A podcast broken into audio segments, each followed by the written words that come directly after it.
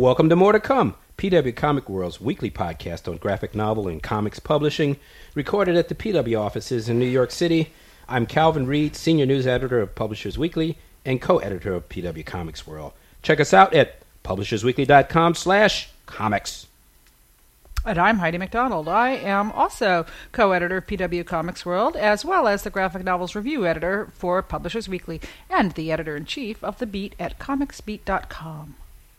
And I'm Kate Fitzsimmons. I'm the podcast producer. And don't forget, you can subscribe to More to Come on iTunes. And on social media, we're at facebook.com slash PW Comics World. On Twitter, we're at PW Comics World. And on Tumblr, our newest uh, social media platform, pwcomicsworld.tumblr.com. All right, this week on More to Come, Bill Watterson is back. You know, sort of party, but but we're good to see. We're glad to see him. Um, uh, Chuck Dixon, blacklisted. Uh, that's with a question mark behind it. Uh, Banned Books Week is going to highlight graphic novels this year, and we're going to have the entertainment roundup with a quick look at Ant Man, the Ant Man movie, Lauren Faust, uh, and Rocket Raccoon. So let's get right to it. Bill Watterson, he's back. Sorta. Yeah, kind Yeah, of. sorta, a little kinda. bit. So, to give you some background, Stephan Pastis does a syndicated comic strip called Pearls Before Swine, which is in your comic pages everywhere. And um, about a week ago, he did a storyline about his character playing himself being interrupted in his regular script regular strip production by a uh, precocious second grade girl named Libby who is convinced that she can draw much better. And indeed, then she does, drawing such things as alligators and attacking spaceships and robots and even cute girls. And- Familiar material, yes. one might say, oddly said familiar. And- detective. yes, and comic book and so apparently the um, requirement that Bill Watterson said he hit, he said to Stephen Pest, he said, "I'll do it." Through their they'd never met, but through their email correspondence, I'll do it. But you can't tell anyone it's me until after I'm done, until after it's gone live. And so he said, I would have done anything, even literally setting my hair on fire, in order to get Bill Watterson to draw my strip. So, As know, most of us would. Yeah, as sure. as most people would. to, to get an email from him. Yeah. so that's what he did. And people were speculating on who the mystery artist was, and some people thought it was some random person doing a really good impersonation of Bill Watterson, but it was the man himself. Yeah. And some people have thought that maybe this presages a return of Bill Watterson to comic strips, but the actual storyline, Libby, the Bill Watterson stand-in, um, uh, let's see, she she complains that I could do much better if I had more space. Yes, yes, she's. Uh, he a- he asks her to draw the strip forever, and she says, "Nah, it's a dr- dying art form." And then in the um, epilogue comic drawn by Pastis, he- he says, "You know, Libby, will you come back and draw my comic?" And Libby says, "No, I'm tired of drawing. It's a magical world out there." Well, you know, as in the final Calvin and Hobbes comic, holding a sled and, and being dressed up for snow. And he's like, "It's not even snowing." And Yeah, she says, is a sled, guys. yeah, and, and, and she says, "Do I need to hit him over the head with the metaphor?" yeah, yeah. well, Um, uh, well, you, you, you well, know, it's absolutely delightful. Yeah, course, I mean, this is sort of part of. I mean, certainly the most impressive yet, but uh, it's it's certainly part of a kind of return for Watterson in, in some ways. I, I, he also did uh, the poster for the stripped documentary Yes, and, yes. And an appar- audio and an audio interview. Apparently, he's done So yeah he's- an yeah. extensive interview he's for that. for a recluse. He's kind Yeah, of yeah, in your he's- face he's- these he's- days. He- he's not really uh, a recluse. He's just an artistic recluse. Yes, that he is, to say he's he's living a normal He's life private. wherever he's, He's living. private. Um, but it, it seems to imply that if he's returning to do something at some point in the future, it's not going to be a comic strip. Well, I think that what it really is is that he's just making himself a little bit more accessible. And Yeah. uh, you know, we talked about when he was uh, elected the uh, president of Angoulême. There, he won the Grand Yeah. Prix, which means you're the president. And you know, sort of unlikely he will show up to. he, he uh, is, however, He's drawing doing the poster. poster. That's Mhm. right. You know, he did an interview for uh, the Billy Ireland Library, which had a retrospective of his art recently. And he had mentioned a lot of the things that were kind of uh, said in this strip about, you know, it's a dying art form and all that sort of stuff. Well, he does seem to respond to the Yeah. uh, the bottomless love for Calvin and Hobbes that's, that's out free floating out in the Yeah. world Yeah. right now. So, uh, Well, you the- know, maybe we'll see a little bit more of him in the, the impression I get is from what I've read of things he said, in, not even just the script, but things that have leaked out there, is not that he sees comics themselves as a dying art form, but that he's specifically talking about the comic strip. Right, right, Yeah. right. Well, I mean, I, I certainly hope that's true because, as we know from this podcast, it's anything but a dying art form.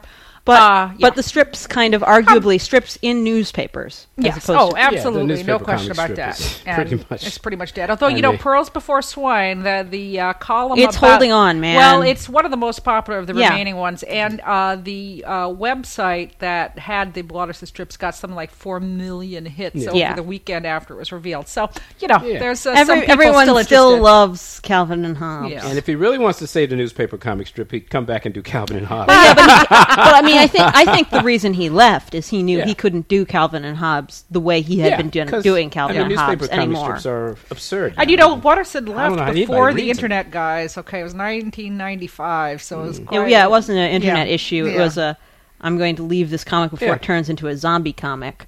No. Well, anyway, you know what? Well. We're we're glad to have him back. We're in glad to have him back in any it is, way he comes. um, Absolutely. You know, and not The- lying in a ditch the last so. of the great newspaper comic Yeah. strips. Anyway, uh, okay, uh, Chuck Dixon um, suppressed by the liberal media.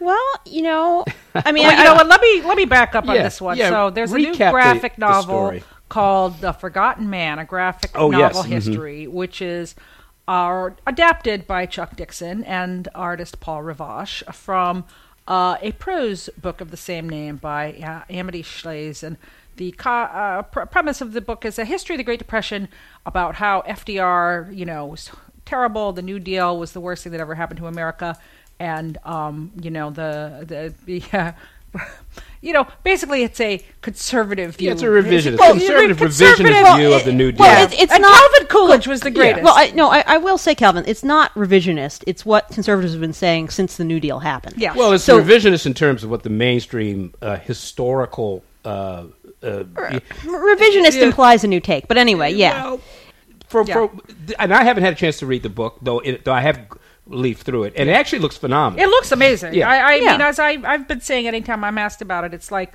um, you know, I'm not a historian. Uh, you know, I do have my own views, uh, uh, but I certainly am a comics historian. And Paul Rivoche did a bang up job Yeah. drawing this book. It's Yeah. absolutely gorgeous. So, as a graphic novel, I, Yeah, you and, know, and Chuck Dixon it. is an extremely talented He comic is. writer. He actually is. Absolutely. After this graphic novel came out, like uh, everyone involved with it has been on conservative websites, from Pajamas Media to Mm-hmm. As well uh, National the audience. Review and Paja and uh, now the Wall Street Journal. And in the Wall Yeah. Street Journal, Chuck Dixon and Paul Rivoche uh, wrote a piece that was, uh, and the thrust of these has been very interesting because it's basically saying, guess what? The liberals really have tons of comics. We conservatives don't. We got to do something about it.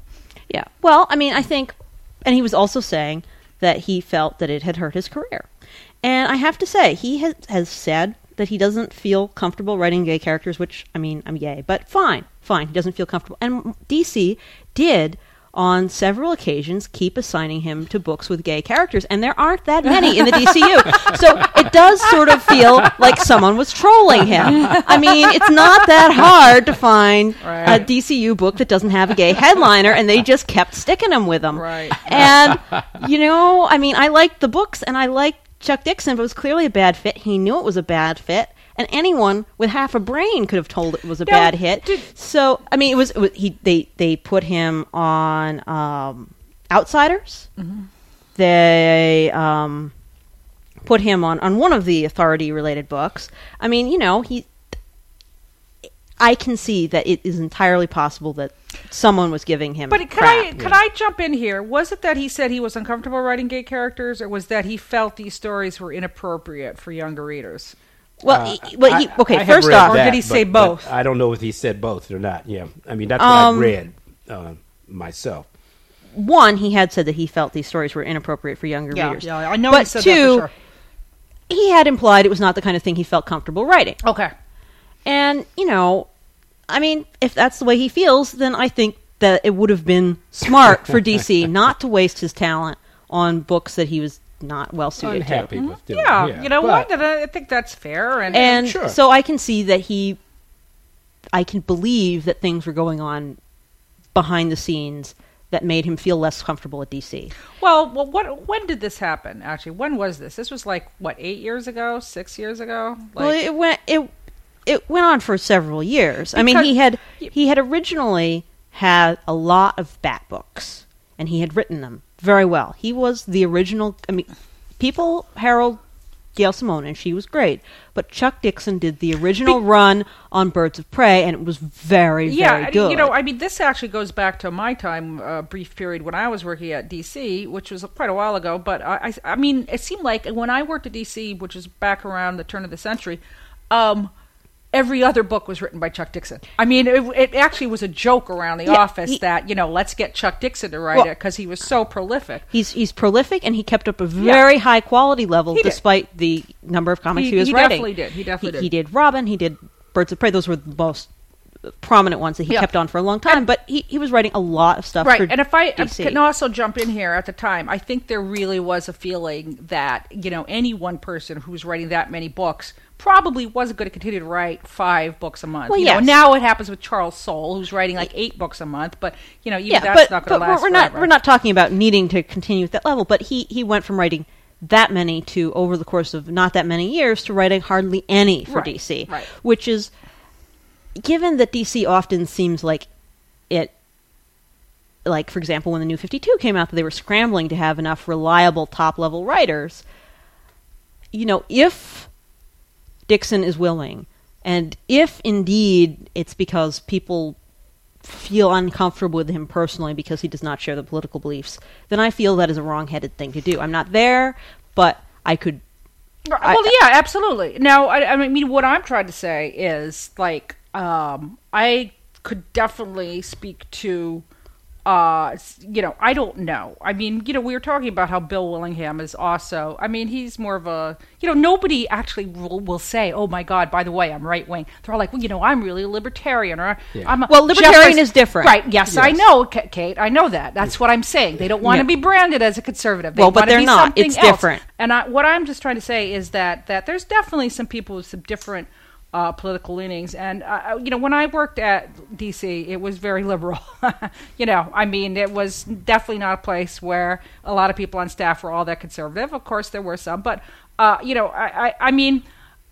I, I get where where Dixon is coming from. I mean, I think there's probably various different factors in why he doesn't work as much at DC anymore. And and if you look at the writers who have been brought back from that period, they're you know mostly friends of Jim Lee or Dan DiDio. I mean, fair enough. I mean, I'm not saying that's even a bad thing. I'm just saying this is you know people tend to work with folks that they were comfortable with, or uh, you know friends of Bob Harras. So I mean, I don't know. Maybe Yeah. there is a ban on Chuck Dixon. I'm just saying here's some other factors that could possibly be involved. You know, they went back. Let me put it this way: they went back to Dan Jurgens, okay? Yeah. and uh, who is a you know long time uh, DC mainstay Yeah. from the Mhm, 90s, sure. okay? And he is still doing things. He's working on uh, Yeah. the DC villains Right. kill everybody but, thing. But what, what I'm saying is that But- if Go, it, well, let's put it this way: if if you're if it's it's not that they're com- bringing in a completely new guard, they are keeping people like Jurgens on, and it just it does seem unusual that that he hasn't been. I mean, yeah, it feels like there's the management is not as comfortable with him as maybe as some Dan- of their favorites. Well, as Dan Jurgens, yeah, that's for sure. You know, but uh, Well, it's hard to say. I mean, And honestly, we I don't, don't have we, we don't know, the, the but. I would Yeah. not. Uh, I would not say that he's completely off the mark. I mean, it might be true. but well, I maybe will say this: that they, they, the the essay in the Mary Sue, actually, the Mary Sue, I thought was actually quite good, which because it also addressed the essay that that he and Reville wrote in the Wall Street Journal, uh, and, it, and it kind of looked at some of his arguments, and I thought made a very clear case for yeah, perhaps you know, in a liberal in the liberal publishing world, comics to books. You know, maybe there was a little bit of bias there. On the other hand, the guy has a long history, and and some of his um, some of his points in the essay are kind of crocked. Yeah. So, well, I mean, the so essay. Both in- things can be true. the- yeah, and I mean, in the essay, he was basically pining for the comics code. Yes, you know, and I mean, he was saying that Come that if on. only we bought back the comics, or you know, if only the comics. He says the comics in the '90s, the comics industry weakened. This is a direct quote. The comics industry weakened, and the comics code was allowed to go away. And you know, basically, what this whole essay was about is like, you know, won't someone think of the children? I mean, it was totally r- Redux, and I mean, you know, I mean, the guy is smarter than that. He knows that half the comics being published in the '90s were not under the comics code. Yeah. So Well, I, I think, but the thing is that when And we also are living in a in probably a renaissance for kids comics exactly. right now. If There's more kids than there comics, ever there's were. plenty. Well, I mean, I actually, I think I know where he's coming from on this, and while I don't 100% agree with him, I think it's not quite as stupid as it sounds on the surface. in that, before the Comics Code left, a lot of the mainstream superhero books were actually readable by all ages, even if they weren't marketed as all ages books. Since then, the average superhero comic from Marvel and DC is not readable by people under, say, 15 without issues. And so, if you are primarily a superhero guy, and if you don't want to write like the kitty book for five year olds, you may feel that an era of of superhero comics, specifically superhero comics, in which you know you could have your mainstream book with a hard hitting plot where not everybody was getting raped all the time was a thing. You know, you may hark back to that era and wish it was that. Well, you know what? Uh, didn't the uh, original issue of Green Lantern didn't that come out under the Comics Code with the woman in the refrigerator? I'm pretty sure that was. Well, it did, Yes, but I mean, so I mean, but, you but- know, but, what I mean, but like the- things were grim and gritty long before the Comics Code. Be, Well, yeah. The comic book industry weakened. Yeah, but I mean, I mean, I will say, I think that after people stopped working about the comic code at all, more comics went to a dark place more often because they felt they could, and that may not be a bad thing, but it's a thing that happened. Well, actually, I mean, a lot of people have made that point uh, in a more cogent way than what seems to be happening here with, yeah, with Dixon. I mean, I think he made the argument badly, but I don't think it was a completely stupid Well, argument. I, I agree it's not a stupid argument, but um, I would also say it's certainly not a political one. I think you need to look at the people who are making the comics. And, you know, that's what I'm trying to say here. I'm trying to say that there's more of a personal idiosyncrasy, idiosyncrasy behind some of these things than any kind of blanket uh, policy. And, you know, the one thing that they were most agitating, and actually Amity Shlaes, uh, or however you say her name, I have no idea, uh, was agitating for in her National Review piece, is that there need to be more conservative comics to balance this out. He, and the, kind of what they were saying actually is that we're losing the losing the children because Persepolis is being taught in school. So and you know what? I I'm I think that's actually a pretty smart argument to be made. You know, so if you want to make conservative comics of conservative topics, you know, Well, I mean, expand your audience. I mean, I, I will say that there were, you know, a, a number of examples in the last 10 years or so of certain comic writers feeling freed to write comics that didn't so much have a liberal subtext as a liberal text right. um, and you know to pretty clearly, for example, a very infamous Captain America comic, to for example the um, rather lame, in my opinion, not for political reasons, just for whatever reasons. Pre New Fifty Two comic in which Superman renounces his American citizenship so Oh, he can be a citizen of the world. Woo. Yes, apparently I mean, he- of- it's yeah. not Yeah. enough that he's from another sort of- planet. Yeah, that was written That by the great David. S. Goyer, just to point that out. Yeah. Oh, God, Oh, yes. God. Why am I not surprised? Uh, so well- you know, so I I can see that. You know, it might feel like comics have gotten a little more po- politicized. Now you could argue they weren't, but I could see how how Chuck Dixon might feel that. Yeah. And and I think it is not unreasonable for if if people find someone who wants to publish it for people to go, you know, hey, let's get out there and write comics that we would enjoy or that we think, you know, would would give some kind of counter narrative to people who aren't like us being the only ones writing the stories. Right, right, right. And uh, you know, Well, I, hey, like, like I said, I think more that's a fair, comics, the yeah. better. Yeah, Like, I hey, think so. I mean, I think conservatives that's want to make some good comics. Yeah. Hey, bring them on. Yeah, and I, and, and as I try to, you know, I think The Forgotten Man is a good comic. Yeah. you know, I might And- not agree with its history, Yeah, but it's exactly, a beautiful yeah. comic. Yeah. And- do you know the publisher? It's uh, little HarperCollins. They HarperCollins? published yeah, the. yeah. Uh, Yeah, I I haven't read it, but I did flick through it, and and I was impressed. Yeah, uh, so you yeah, know. and and I mean, what I was going to say earlier in the podcast is is Chuck Dixon is not worse than Scott Card. His politics Yes. do not lead him to write terrible comics Yeah. That you or I would not want to read. They uh, they may inform his sensibility, but they do not, in my opinion, hinder his art. Yeah. And so, you know, if there are more comics by Chuck Dixon, great. You know, Kate as someone who Fitzim- writes about general book publishing, I mean, uh, and we, we do cover, you know, Regnery Press and some of the others and, and various conservative imprints at the big trade houses. I, I don't recall a, a, a graphic novel proposal coming through any of them. so, you know, Yeah. put up or shut up. Yeah, I mean, all we have here is like the Warren Commission and uh, Yeah, you know, right, you know. healthcare reform. Yeah, and- exactly. and, yeah, uh, yeah. Uh, You know, a uh, couple books affordable just, health care. Yeah, you know? affordable health care. A couple yeah, books just so came out on global The liberals warming. are getting it done. so, they're doing you know. they're doing uh, thoughtful, trenchant, uh, polished uh, uh, comics work for a new generation of comics readers. I So- listen. If any of you conservative uh, uh, graphic novel people are out there, I just, you know, Benghazi, the graphic novel. Okay, you know, I'm just saying. I'm just saying. You know, there's probably It's a a publisher. Waiting. It's a Go natural. for it. Go for it. Go for it. And you know what? We'll talk about it on more to come. Kate, are you a Chuck Dixon fan? I am a Chuck Dixon fan. I loved original Birds of Prey, and it does burn me up when people say, "Oh, it was created by Gail Simone." I mean, I love Gail Simone, but there were like a good, solid four to six years of Chuck Dixon Birds of Prey. That was awesome. Uh, uh, Chuck Dixon, of course, uh, created Bane, uh, the big Mm-hmm. Batman villain. Uh, I, you know, he's definitely He's a has good You know, writer. one of the top top guys of the '90s. He really had a huge, huge uh, impact on and, DC. and he was not overrated. no, no, not at all. I think that's fair to say. Yeah, all So, right. All right. So, uh, Banned Books Week. yeah. Banned Graphic Books novels Week. Well, speaking of be which, we're banning The Forgotten Man. Uh, we're banning comics by Chuck Dixon. Uh, no, uh, well, you know, just to get back to our own liberal bias. Uh, this year, every every year there is uh, banned books, Yes. uh, which is uh, It's in September. Uh, usually, uh, this year, I think it's September 21st through uh, 27th. Uh, obviously, the Comic Book Legal Defense Fund will be working. I mean, they work with Banned Books Yeah. Week every year, but this year, they're obviously they're going to have a heightened presence uh, because uh, you know the the, uh, or, the the movement. Actually, I forget who exactly organized um, Banned Books Week. Was it the American Library Association? It's not the ALA. It's an offshoot uh, Yeah, organization. yeah. Oh, or uh, it was at the. National Coalition Against Censorship. I believe it is the National Coalition Yeah. against. Uh, Uh, anyway, this is and an and they're working with the CBLDF. Yes, this they're year. working closely with. They wo- actually work with them every year, but this year they're going to be working Yeah. very closely since graphic novels and comics Is a uh, theme. are really going to be highlighted.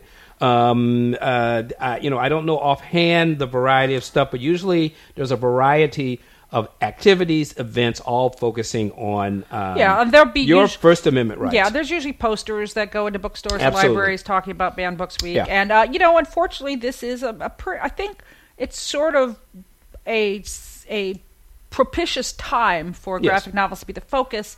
Um, I mean, they've all often been among the most challenged books in libraries, but last year. Uh, two, arguably three graphic novels were among the most, or two were among the most challenged. Uh, Captain Underpants, the most Yes. challenged book in libraries, yes, you know, because Underpants. Underpants. yes, yes. And uh, Bone, which Yeah. most challenged because I have no, I have no clue. friggin' clue. I have no why clue. I cannot figure I mean, out I why. Can, uh, Bone has been on the, the, uh, the one of the top titles on the banned list going back years. And it's also been on one of the top titles for books recommended by librarians Yeah, for young people. It, it, it's it's some weird, uh, you know, uh, incredible. I, I have no idea. Yeah, and I mean, I don't know. Is it like the Unique scene with the- position. I mean, I think he even took out when the, they were smoking, right? Didn't he take out some of the cigars? I think he might have taken out some of the cigars. Yeah, really? Yeah. yeah. You know, There might be some cigars in there, but I mean, like, really? But I think cartoon kids know what a cigars. cigar I looks mean, like. Come, Come on, on. people. You know, and I mean, other books that are have been banned in various ways or challenged. Uh, Fun Home, of course, Persepolis, especially and- this Fun year. Home has really gotten hit yeah, hard this year. Yeah, yeah, and and you know it's not going away. Anyway, I think this is a really, pro, really propitious time, and uh, Yeah. and um, you know, not that And we- kudos to them to, for for Yeah. for Yeah. highlighting yeah, definitely. So, graphic novels at this time. um, okay, Yeah. Uh, whoop, I lost my train lost here. it. Thought uh, entertainment roundup. Oh yeah, Yeah. So Can't uh, Man. yes. the yeah. strange Ant Man. Can't Man. Can't Man. Um, uh, I was incredibly depressed to hear that Edgar Wright will not be directing Ant Man. Uh, I don't see any reason to even continue to talk about it. Well, the- but the- convince me otherwise. Well, okay. um, one thing is that there's a very strong bit of Marvel Kremlinology going on online, where people people are speculating that given that Kevin Feige had said publicly, and other Marvel people had said publicly six months ago, that the only reason they're doing Ant Man is Edgar Wright. That the reason why Marvel is still doing Ant Man now that they don't have Edgar Wright is that they would feel they would lose face. Hmm. They feel that it would it would be bad for their image if and it would give other directors the feeling they had more of a hold over Marvel if they just admitted they didn't want to do it anymore and stopped. So instead, out of sheer stubbornness, they're gonna goddamn make Ant Man anyway. We Yeah. don't care whether anybody goes to see it or not. and uh, you know they do have um, they do have a director. Yes, uh, who's they have. someone whose name none of us remembers offhand. Yeah, Just uh, uh, that. I no, defer no. to my two colleagues. Yeah, I have this for the written movie down talk. somewhere. I'm uh, Uh, Peyton Reed, excuse me, it's Peyton Reed. ill-prepared. Peyton Reed, Uh, who- and he did Bring It On, Bring it on. the cheerleader movie. Actually, I, I got to admit, I kind of like that movie. It's not a bad movie, but it does feel like like they're reaching. You know, listen. We've said, I think we talked about this briefly before, but uh, Edgar Wright's love of Ant Man, obsession with Ant Man, predates the Marvel universe. It does. Yeah, he's- he's kind of been he, he first. thing. It's And- documented that he first suggested it to Feige in at Comic Con of 2004, and ten years. 10 years ago, and the deal was signed that they would attempt to put it into production in 2006. So this is eight years that they've been officially working on it, 10 years unofficially. So uh, Edgar Wright, who is not just a director, he's a writer director, had been very attached to this movie and very attached to this script. And script. it seemed that Kevin Feige was as well. Yes.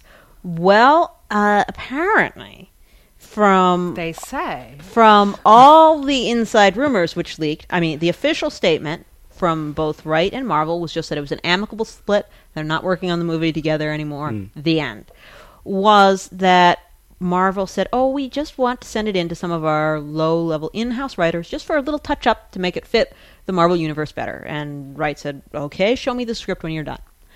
And that they had actually changed it a great deal, enough that even if it were let's put it this way maybe not maybe not that many words they changed but enough of the characters or something of the heart of the movie that he feels that it was no longer the same script he said he hated it and he left as of may 23rd and that marvel was not expecting this that they had a big scramble trying to find somebody Well, you know, just FYI, I mean, when he exited, Marvel said, "Oh, we already have a director." and then they did And then obviously they didn't because, but you know, you know, listen, I'm sympathetic to both sides of this. And you know, I'm I'm a huge Edgar Wright fan, as I'm sure we all are.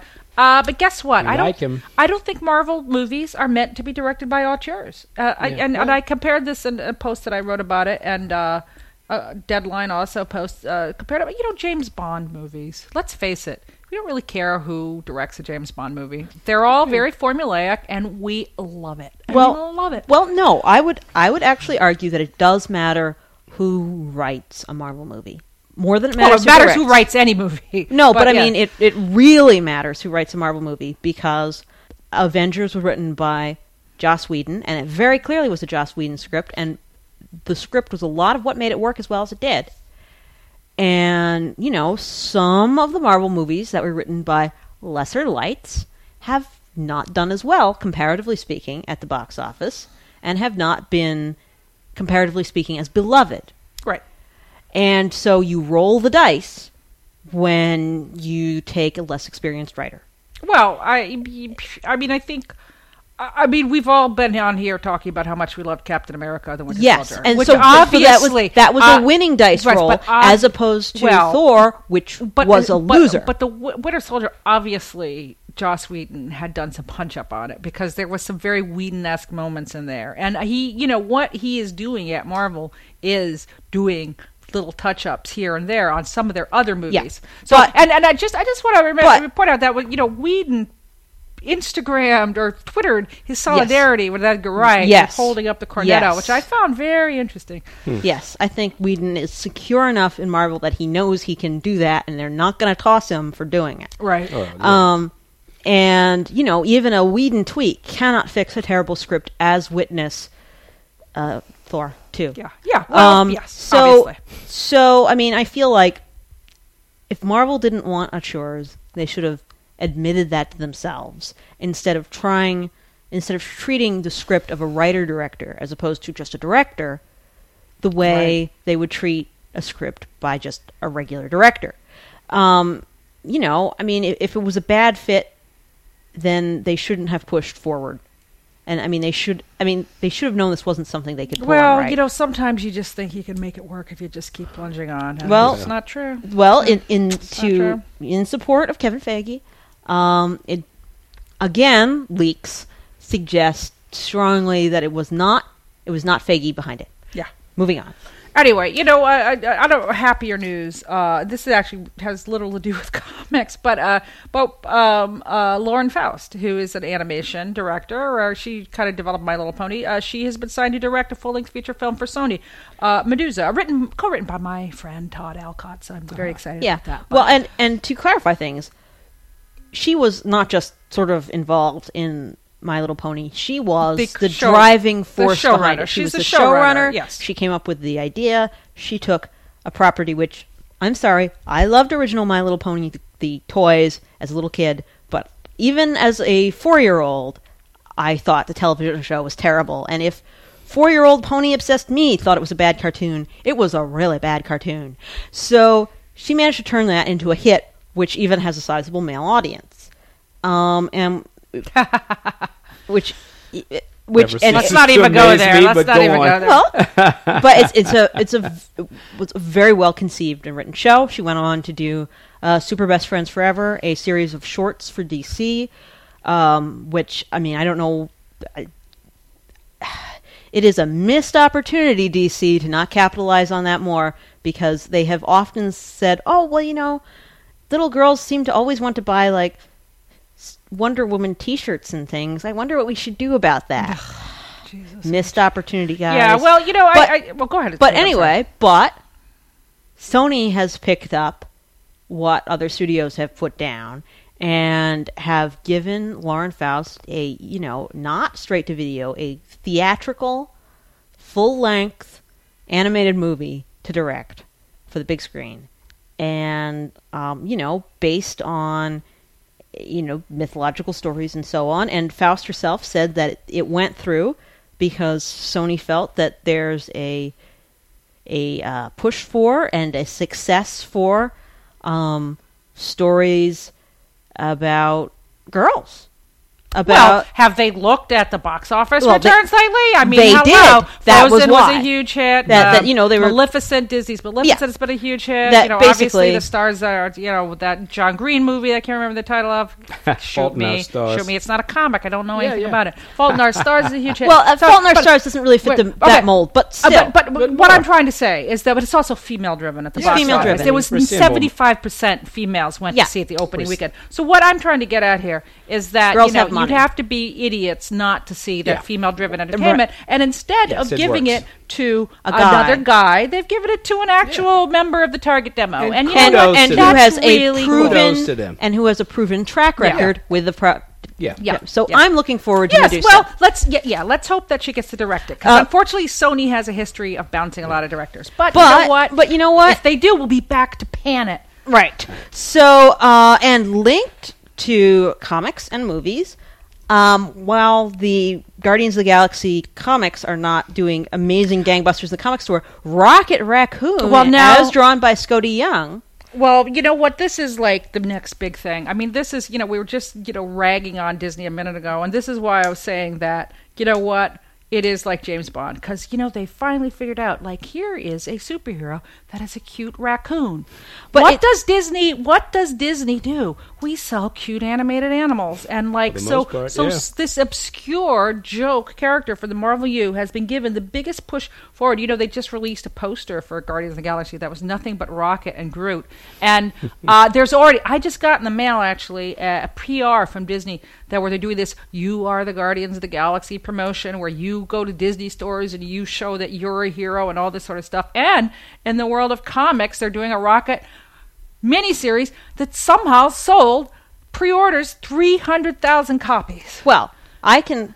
you Disney, even Disney, Marvel was surprised. They were not expecting to sell that. Uh, official PR from Marvel says that they had expected it to do well, but not to do better than the regular Guardians of the Galaxy title, and they were extremely surprised with such a hit. And indeed, there had been Rocket Raccoon like one shots and so on that had not done gangbusters at the at gangbusters sales wise, but this one uh, I think hit a sweet spot. It had a trusted, wacky creator, well known for doing things like this, Skottie Young, and I think, I think it hit a sweet spot. I think Yeah. it was it was not just that he is a beloved but obscure previously um, Marvel character. It's that it was a good character creator fit and a good tie-in with the movie, You know, and people were yeah, ready for it. It was just well, the thing. Absolutely, absolutely. And I, I mean, you know, Skottie Young has previously done the Oz adaptations for Marvel, which sold really well in Yes, uh, yeah, in book form. You know, I mean, he is absolutely a proven commodity and an amazing artist. So, And uh, My Faith with Frankie was Uh, awesome. yes, that was great. Um, also, so but I, I, but you know, just to to kind of put a bow on this, uh, you know, this is a moment. This is really a moment, and I mean, I think what we're seeing here is. Uh, you know, in the olden days, there was absolutely no way without social media that Rocket Raccoon would be getting and Skottie Young would be getting this kind of response. Well, yeah, I- and I- I, mean, I think that it is a t- it's a testament to you know whether you want to call it Tumblr culture or new readers or whatever, the changing demographics of comics. Uh, I, I think it's it's a testament to the fact that a lot of comics media is now comics reader driven. yep, absolutely. That it's it's not like you just sit back and wait for the press release to come in and you might miss it. Here, you know, someone out there who has fallen in love with Rocket Raccoon is gonna let and Skottie Young is gonna let you know that this comic is coming and get you hyped for it. Um, and that it's not Marvel and Disney are pushing it, and they are, but Disney was also and Marvel were pushing a lot of, in my opinion, missing the point Guardians of the Galaxy stuff that didn't catch fire like this. Um, and so I think it's it does prove that there's an audience, but you Yeah. have to do it right. Well, you have a movie that has five stars. One of them is a wrestler, one of them is a green girl, one of them is a regular guy, and one of them is a tree, and one is a talking raccoon. So you tell me which one is the most visual. And on and on that note, and on that note, let's move on to the brief. The most toyetic. There you go. The most toyetic. Yes, yes. Okay. It sounds like there's going to be lots of toys in our future. Oh yeah. Uh, and, you know, and, and uh, uh, the, go ahead with the briefs. I want to add one brief. Why don't um, you add one brief, do- Calvin? Should I just do it right? Yeah, yeah, just do it right now. It, it, this, this may not be a big Share thing, this but, with us, uh, Calvin. um, uh, you know, Dynamite had a, a um, uh, announced a, a deal uh, just this week, basically where uh, they inked a deal with five different best-selling novelists um, to do graphic novel adaptations. I mean, Dynamite um, Entertainment they, they they they do a lot of adaptations, uh, and this is a good group. Uh, Who's on it, Calvin? um, Brandon Sanderson, uh, a uh, I believe he's a fantasy novelist. he is Uh, indeed. he took got- over from Robert Jordan. There, yes, as a matter of fact, he finished the uh, Wheel of Time series, right? Yeah, Yes. and he's got an unpublished a trilogy called um, White Sand. They're going to be adapting that into a graphic novel. Uh, Dean Koontz, uh, they are going to be adapting, I think, three of his novels: Frankenstein, Fear Nothing, and Nevermore, into a series of graphic novels. I, I- I think. Uh, Patricia Patricia Briggs continues her uh, adaptations uh, with Yep. an uh, uh, with a new one based actually on I think a short story, but it's going to feature obviously the Mercy Thompson shape shifting character. Uh, and uh, Jim Butcher, so there'll be more Dresden Files graphic novels. But I'm particularly interested in they've acquired the novels, the Shaft novels of Ernest, the late Ernest Oh, Tidyman. So um, they, you know, that he might did- Now, be, you know, that you- might make very good Comics. You know, you should have really cued me, and I would have played a you know a little s- you know, Doo-doo, you know, doo-doo, doo-doo, So I, look, Yeah, we all anyway. love Shaft. Shaft was the, was the hugest thing I can remember from my adolescence. Um, uh, both the movie uh, and the soundtrack by uh, Isaac Hayes. So It was a uh, great soundtrack. Yeah, it was always. It's You know, a- they haven't announced soundtrack for the a, ages. A writer for the comics. Wouldn't it be cool if somebody like Brandon Easton wrote it? I, I, Yeah, I, Eisner nominated Brandon Easton. Yeah, I mean, so they cool. haven't- I hope you're listening. I'll have to say because they haven't actually named creative teams for the vast majority we're, of these just, let's plant this seed. So yeah, so m- why not? So anyway, uh, that's uh, that is leaped out at me. I I, I think Yeah, oh, it uh, should. particular because I will say this: not only are they going to do graphic novel uh, adaptations of selected works, but they're actually going to bring all of the novels, the prose novels, back into print. Oh, nice. So uh, on top of everything else, uh, it, it's a, Get that a right very back out interesting there. publishing publishing proposal. So um, there you go, Dynamite Entertainment, bringing it home to you. Well, speaking of old classics coming back that we never would have suspected, the um, Alan Moore Marvel Man, retitled Miracle Man, has finally hit print and reprints. Miracle Man Volume 1 is in your local comic book stores at this very moment. So if you have always wondered what the early days of Alan Moore were like, you can go out and buy it. You know, it seems like few people actually did wonder because they had already downloaded them from uh, BitTorrent because the sales on these books have been a little less than expected. Well, but, the- anyway, well, but I mean, the thing is that Marvel had fa- false alarm Marvel Man a lot, uh, Miracle Man, and had put out a lot of how shall we put this less modern, appealing, early pre-Moore Miracle Man stuff before. Which I think stole some thunder and lost some people because I think if you start with Mick Anglo instead of Alan Moore, it's you know it's just kind of not as aging as well. Um, so uh, it doesn't surprise me. I think they should have brought it out for San Diego Comic Con, and I think they should have trumpeted it there, and I think it would have sold better. But you know, oh well. Okay, well, there's Um, certainly been volumes written on the legal battle. That's Yeah, for sure. and Alan Moore did not help things by not wanting anything to do with it. So, you know, you're not going to get any PR from him on the subject because he's pretending that never happened. He's too cool you know, for that you know, now. next time we should talk about Alan Moore uh, doing webcomics. Actually, Oh, so that's More right, yeah. information, but you know what? I we'll read up Yes. on that and we'll we'll chitter chatter about that next yeah, time. next brief. Next Yes. time. Um, but speaking of inspiration, uh, the anime Love Live, which is very popular, it's in its second season, is is facing accusations of stealing inspiration. They um, lifted entire scenes of Glee for one episode of the show, shot for shot, and dialogue for dialogue, and thought no one would notice. Unfortunately, the episode had aired in Japan, and Glee does have Japanese fans, so they picked right up on it. Oh, awkward. And so some people are arguing that it doesn't count because Glee steals songs. No, sorry, theft is still theft. And some people are arguing that it doesn't count because it's animated and it's an homage, even though they didn't cite it.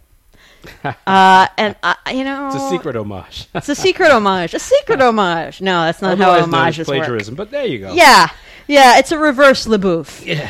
Well, Uh, But um, all very embarrassing and easily caught. Pro tip, guys: if you're going to steal from something, don't steal from a nerd favorite. Yeah, well, at least it's not a.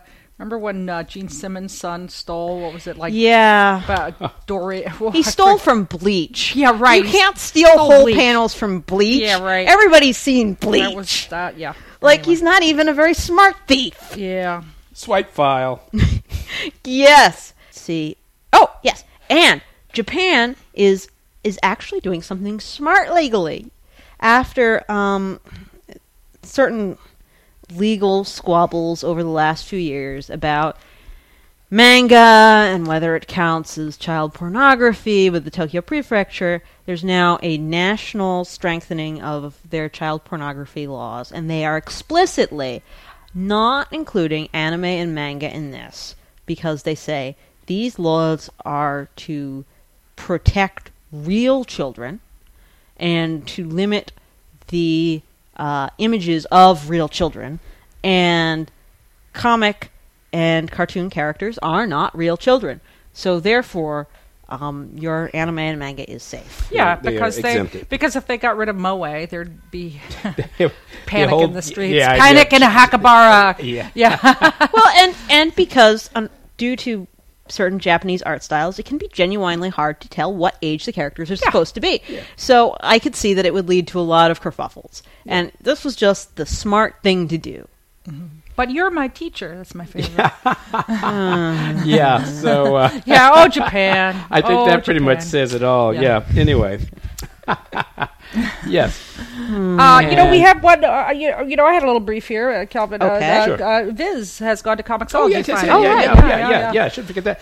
Uh, yeah, I mean, um, uh, for many of us, this was sort of kind of waiting for the other shoe to drop. I mean, uh, last year, uh, actually, was it at uh, New York Comic Con or uh, I forget exactly, but sometime last year, actually, think it was New York Comic-Con. Comixology signed a deal uh, with Viz to distribute their manga in Europe. Uh, through their French language, um, Viz, Viz's French Yeah. language subsidiary. Um, it says it's kind of been a matter of time.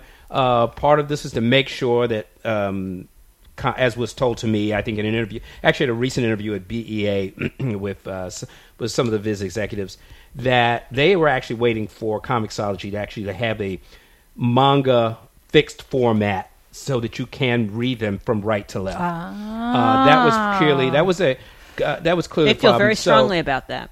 so they really needed to to kind of have a uh, a, a, a, a dry run. I think Europe probably provided that, and I think uh, one of the things that Leyla Aker told me um, also at a, a, a long ago interview uh, was that they're going to actually be rolling out more and more um, comics in other sectors, including North America. So this is a big this is a big Yeah. move. It's a big uh, move for the category for manga uh, to be on Comixology. Yeah, and uh, among them, uh, Naruto. um, Yes, yeah, uh, and One Piece. One Piece, and, um, all your All the biggest, you know, uh, Bakuman. Yeah. Um, they're, they're rolling out with about 500 uh, Viz series. They're going to add more uh, as the year goes on. I think Viz has more than 2,500 series. So uh, Yeah. eventually you'll be able to get you'll be able to get them all But- through but, but not, but you're my teacher. Not Uh, published by Viz. So sad. Oh, Maybe How will we live without Uh, it? what's the I forget what's the girl girl manga category? Yuri. Yuri. Yuri, Yuri, yes, Yuri. So uh, we, well, we Yuri and probably Yaoi. Well, Yeah. actually, there's a lot of Yuri and Yaoi out there. And Yeah, yeah, oh yeah, there's quite a bit. I mean, there's not necessarily. Well, there's actually quite a bit of um, Viz Yaoi, but it's published kind of in a. In the sub. they give it a different name. Yeah, they give it a different name and so a kind of a no one- separate So that no one is surprised when the pants fall down. Yes, yes. So which you can was get a it. good marketing Yes. move. So that's quite interesting because you you don't see Yaoi or Yuri on Comixology, and maybe we never will. Well, we'll see. There They We'll may- sell it at Well, I, Amazon. I, I will say that actually most Yuri is very PG thirteen. Yeah. it's just girls kissing with all their clothes Yeah. on. So I mean, I don't think Comixology would really have a problem with it. They just Yeah. haven't made a deal with Comixology at this time. Yeah. Do they do? But do- um, you know, my question is, do they sell? They sell Yaoi on Amazon, so I think you'll Yeah. probably. oh yeah, see- you can you can buy all your probably Yaoi see- favorites Yes, on I'm sure Amazon. can. It's I'm not sure going to be a problem because you know Comixology is owned by Amazon. So. Yes. Yes, so Um, but but big move for manga. Yeah, But yeah, more uh, big In- in moves North digitally, America. also involving Comixology. DC Comics has announced that they are going to give their um, staff freebies out in a new manner now. Comps, yeah. They're, they're, they're, comp, they're comp copies of all DC Comics, which they give to DC employees. They're going to continue to give them out, but they're going to give them in digital form. So all DC uh, employees. Well, this wasn't DC didn't announce this. This was a rumor on a website, but it sounds very plausible. So, Yeah, this was kind of came out Yeah. through. oh, You know, it what, has you come know what out. website? yeah, it has come out that um, DC is going to be giving their employees Comixology accounts, and these will be automatically filled up with everything that DC does, and that they can then access their comics uh, digitally, thus lowering production costs and also lowering clutter in the DC Comics offices. Yeah, why would you want to find comics laying well, around in a is comics this book? is really but- part of a much longer, longer story. But because uh, it it became a big problem. I mean, it's Yeah. still to this day. It was when I worked there. It was when I visited there, and I hear it still is Well, to this day that you get as it is in our own office. Yeah, in our own office, we get we're we have swamped. when you get these comics. They just pile up, Yeah, and you do. can't get rid of them. It's like you know kudzu. You yeah, know, well, it's, it's comic people are comic hoarders. Yeah, and if you're doubt. trying to keep your comic offices relatively tidy, giving them an infinite supply of things to hoard is counterproductive. But you know, there actually was uh, because there were scandals in the past about uh, employees selling their comp copies, and so then you were not allowed to even sell them. So of course What you became a supposed to hoarder. do with them? So I what guess- the I guess hell? donate them to That you're- charity. You're, literally Yeah, well. supposed to throw them out. So you know what? I have a feeling. I mean, I don't know the inside of this this story, but I'm sure that if people want to get you know, uh, like a few people will definitely be getting the print comics still. Yeah. Okay, Uh, and I'm sure there'll be an opt-in of some kind. But uh, you know, or uh, you know, if there's a specific book they really love, they might be able to get the trade. Well, it or I, something. well, you know, we're just guessing. we're but just guessing. maybe, at this point. maybe. Yeah, but on don't the other know. hand, We I don't know. We weren't it there. seems like like a reasonable thing to do. I mean, this way everyone can have their giant archive of DC comics and not have to buy another apartment or take up the entire office. yeah. Okay. Anyway, well, uh, you know, and on that note, uh, I, And on that note, uh, we're going to leave you for now, but there will be more to come. there will be More? two. To come. Shall we try this again? Sure. There will be More? to Come.